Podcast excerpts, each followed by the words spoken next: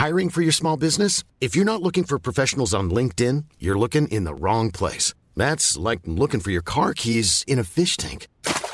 LinkedIn helps you hire professionals you can't find anywhere else, even those who aren't actively searching for a new job but might be open to the perfect role. In a given month, over 70% of LinkedIn users don't even visit other leading job sites. So start looking in the right place. With LinkedIn, you can hire professionals like a professional. Post your free job on linkedin.com/people slash people today.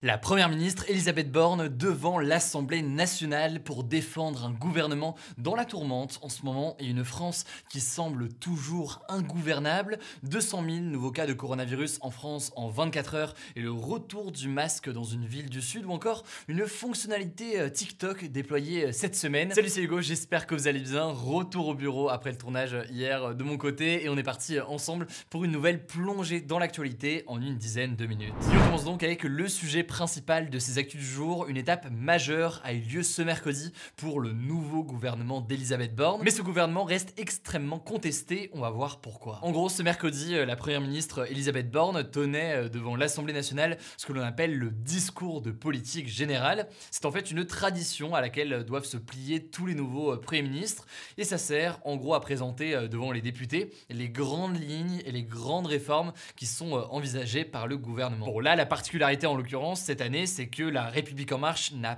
pas de majorité à l'Assemblée nationale et donc n'est pas assurée de faire voter euh, ces lois qu'elle présentait euh, aujourd'hui. C'est d'ailleurs un point important euh, de ce discours d'Elisabeth Borne. La Première ministre a par exemple appelé les partis d'opposition, donc les autres partis politiques, à bâtir des compromis et donc à voter des lois portées par le gouvernement sur un certain nombre de sujets pour permettre eh l'adoption de ces lois tout simplement puisque la République en marche a besoin donc de ces partis euh, d'opposition pour euh, les voter.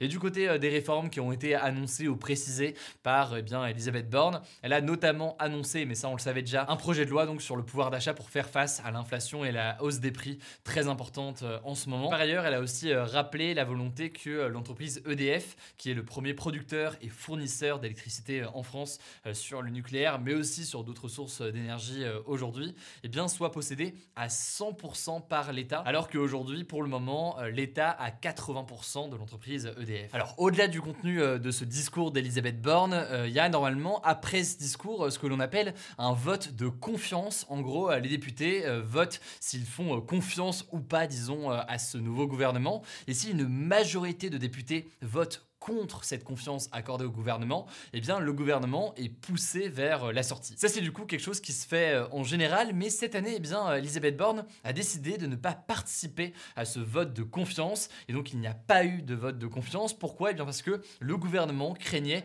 de ne pas obtenir de majorité sur ce vote, et donc d'être contraint à la démission. C'est un choix d'ailleurs qui a été critiqué par les députés des autres partis politiques. Mais donc du côté du gouvernement, on assume ce choix de ne pas faire de vote de confiance alors maintenant, il y a un autre mécanisme qui est à disposition des autres partis d'opposition pour tenter de renverser le gouvernement. C'est ce qu'on appelle la motion de censure. Je vous en ai parlé, il me semble, en début de semaine. Et en l'occurrence, ça a été euh, déclenché ce mercredi par euh, la NUPES, donc euh, l'alliance des partis de gauche. Alors qu'est-ce que c'est? Ça fonctionne un petit peu sur le même principe qu'un vote de confiance, si on veut vraiment schématiser. En fait, si une majorité absolue de députés, donc au moins 289 députés, votent cette motion de censure, eh bien le Premier ministre est obligé de présenter la démission, sa démission et la démission du gouvernement. Et donc euh, le vote de cette motion de censure euh, déposée par euh, la NUPES, il n'aura pas lieu avant vendredi, car il faut un délai d'au moins 48 heures entre le dépôt et le vote. Cependant, et on peut le dire dès maintenant, cette motion de censure, elle a extrêmement peu de chances d'aboutir, car le parti Les Républicains et le Rassemblement National ont déjà annoncé qu'ils ne voteraient pas cette motion de censure. la présidente par intérim des Républicains, par exemple, Annie Genevard, a expliqué sur BFM TV qu'il ne voulait pas réaliser, je cite, un coup politique qui serait selon elle irresponsable. Et du côté du Rassemblement national, le député Sébastien Chenu a expliqué sur RTL que le Rassemblement national ne voulait pas, je cite, tout bloquer et tout casser.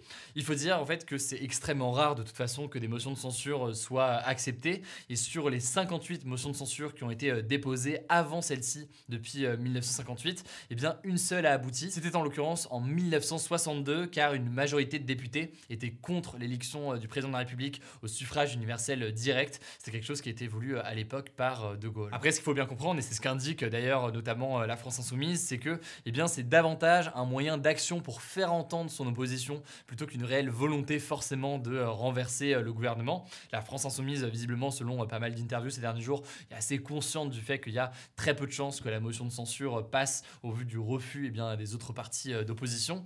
Et d'ailleurs, selon Michel Verpeau, qui est spécialiste de la Constitution et qui est cité par France Info, les motions de censure, c'est justement surtout un moyen d'interpeller le gouvernement et de montrer son désaccord plutôt que réellement un moyen de renverser ce gouvernement. Il faut rester prudent, mais a priori donc la motion de censure ne va pas passer et le gouvernement devrait rester en place. Cela dit, eh bien c'est là que le plus dur commence en réalité pour le gouvernement, parce qu'à partir de lundi, eh bien le gouvernement va pouvoir soumettre des premiers euh, projets de loi à l'Assemblée nationale. Et donc là, eh bien il y aura l'épineuse question vont-ils réussir à obtenir une majorité des votes à l'Assemblée nationale pour faire voter euh, toutes leurs lois Ça incite forcément à des alliances et à des discussions avec les autres partis euh, politiques. C'est vraiment une situation qui est inédite, notamment par rapport à 2017. Certains d'ailleurs estiment déjà que la France, dans l'état actuel, est ingouvernable, que tout ça va se solder et finir tôt ou tard par une dissolution de l'Assemblée nationale. En gros, certains estiment que le président va finir par vouloir organiser de nouvelles élections législatives en espérant à ce moment-là qu'une majorité se dégage d'une façon ou d'une autre pour son parti ou pour d'autres, mais au moins qu'il y ait une majorité et donc des lois qui soient euh, votées. En tout cas, les prochains jours vont être absolument passionnants, forcément d'un point de vue euh, politique, et vous pouvez euh, compter sur nous pour en parler dans les prochains jours. On poursuit avec les actualités en bref. D'abord, cette première information, une plainte pour harcèlement sexuel a été déposée contre le député de la France Insoumise, Éric Coquerel. La plaignante, c'est une ancienne militante du parti de gauche. Elle s'appelle Sophie Tissier. Elle est depuis euh, notamment euh, connue pour être euh, l'une des figures importantes des Gilets jaunes. Elle a dénoncé sur BFM TV des gestes déplacés, une drague lourdingue et des mains baladeuses lors d'une soirée organisée par le parti à Grenoble en août 2014. De son côté, Éric Coquerel conteste toutes ces accusations et il est soutenu d'ailleurs par une partie importante eh bien, de son mouvement et au-delà de ça, une autre partie de la classe politique. D'abord donc ses collègues de la France Insoumise qui ont dénoncé des parallèles et des comparaisons qui n'ont pas lieu d'être avec euh, les accusations euh, qui visaient par exemple Damien Abad, qui est lui en l'occurrence accusé de viol ou de tentative de viol par plusieurs femmes. Une grande part des cadres de la France Insoumise donc dénoncent ces euh, parallèles et défendent Éric Coquerel. Par ailleurs, eh bien, le ministre de l'Intérieur, Gérald Darmanin, a défendu la présomption d'innocence, et ce alors que lui-même, dans le passé, était visé par une accusation pour viol. A noter qu'un autre cas continue à faire parler cette semaine au sein de la France Insoumise, c'est le cas de Tabouaf qui a pris la parole eh bien, en ce début de semaine. Et là-dessus, eh je vous fais un point en détail sur ce qu'il en est demain.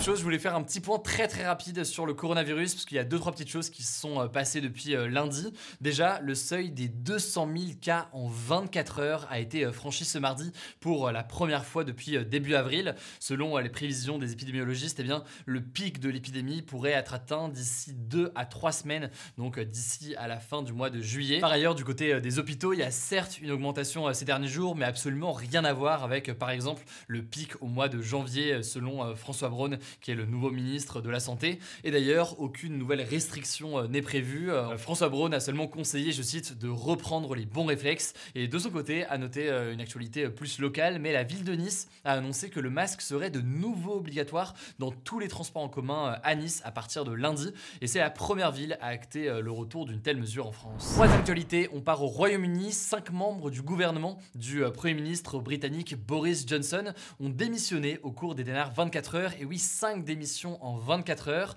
Et Boris Johnson est donc plus fragilisé que jamais. En gros, ça a commencé euh, ce mardi. Le ministre de la Santé et le ministre des Finances ont démissionné. Ils sont en fait en désaccord avec euh, Boris Johnson et plus largement en fait lassés des scandales qui secouent le gouvernement britannique depuis des mois, notamment le scandale des fêtes qui étaient organisées pendant le confinement et auxquelles eh bien, participait Boris Johnson malgré donc les différents euh, confinements. L'autre scandale, au-delà de ces fêtes pendant le confinement, il est plus récent. Boris Johnson a en fait reconnu avoir fait une erreur en nommant en 2021 dans son gouvernement Chris Pincher.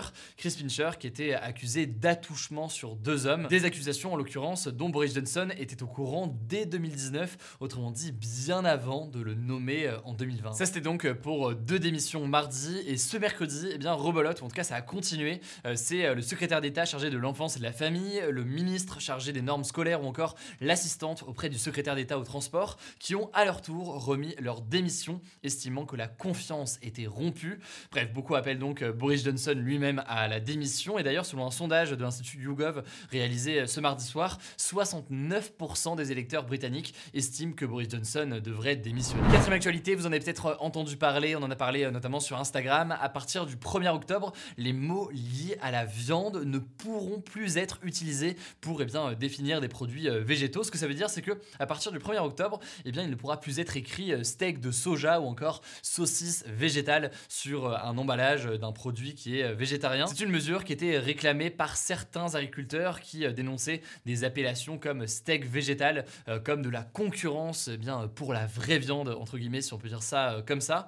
Alors, de leur côté, plusieurs militants et ONG défenseurs de l'environnement ont dénoncé cette nouvelle loi qui constitue, selon eux, un retour en arrière. Et ce, alors que les experts du GIEC, donc les experts du climat de l'Organisation des Nations Unies, ont expliqué très clairement dans leur rapport qu'il était nécessaire que les humains réduisent leur consommation de viande pour lutter contre le changement climatique. Cinquième et dernière actualité, très très rapidement pour terminer, l'application TikTok a lancé une nouvelle fonctionnalité censée bien inciter les utilisateurs à moins passer de temps sur l'application. Alors en fait, il y a deux niveaux. Le premier niveau euh, possible, c'est une notification qui vous est envoyée après un certain temps passé sur l'application et que vous définissez. Ça peut être 20, 30 minutes ou plus, ça c'est vous qui euh, Et après, il y a un autre niveau qui consiste à carrément bloquer l'application au bout euh, d'un certain temps. Pareil, là, c'est à vous de définir euh, le temps. Et en fait, à ce moment-là, eh bien, vous pouvez déverrouiller et utiliser euh, l'application uniquement en utilisant un mot de passe que vous aurez choisi et défini au préalable. L'idée donc, c'est qu'au bout d'un certain temps, ce soit compliqué de retourner sur l'application, qu'il faille rentrer un mot de passe, etc. Il faut savoir que ces nouvelles fonctionnalités de TikTok, elles sont déployées alors que l'application est accusée de rendre les jeunes accros réellement par son fonctionnement au réseau social. Bon, après, c'est intéressant de noter que ces fonctionnalités, elles ne sont pas activées par défaut. Hein. C'est vraiment à vous de les activer si vous voulez directement euh, sur euh, les menus de l'application. Voilà, c'est la fin de ce résumé de l'actualité du jour. Évidemment, pensez à vous abonner pour ne pas rater le suivant, quelle que soit d'ailleurs l'application que vous utilisez euh, pour m'écouter. Rendez-vous aussi sur YouTube ou encore sur Instagram pour d'autres contenus d'actualité exclusifs. Vous le savez, le nom des comptes, c'est Hugo Décrypte. Écoutez, je crois que j'ai tout dit. Prenez soin de vous et on se dit à très vite. Hey, folks, I'm Mark Marin from the WTF Podcast, and this episode is brought to you by Kleenex Ultra Soft Tissues your ally to help tackle your allergy symptoms this season. I love the change of seasons, but nobody loves pollen and all those other things floating in the air that make you sneeze during this nice weather. Kleenex Ultra Soft tissues are hypoallergenic and allergist approved. So fight back against watery eyes and runny noses without worrying about irritating your skin. For this allergy season, grab Kleenex and face allergies head on.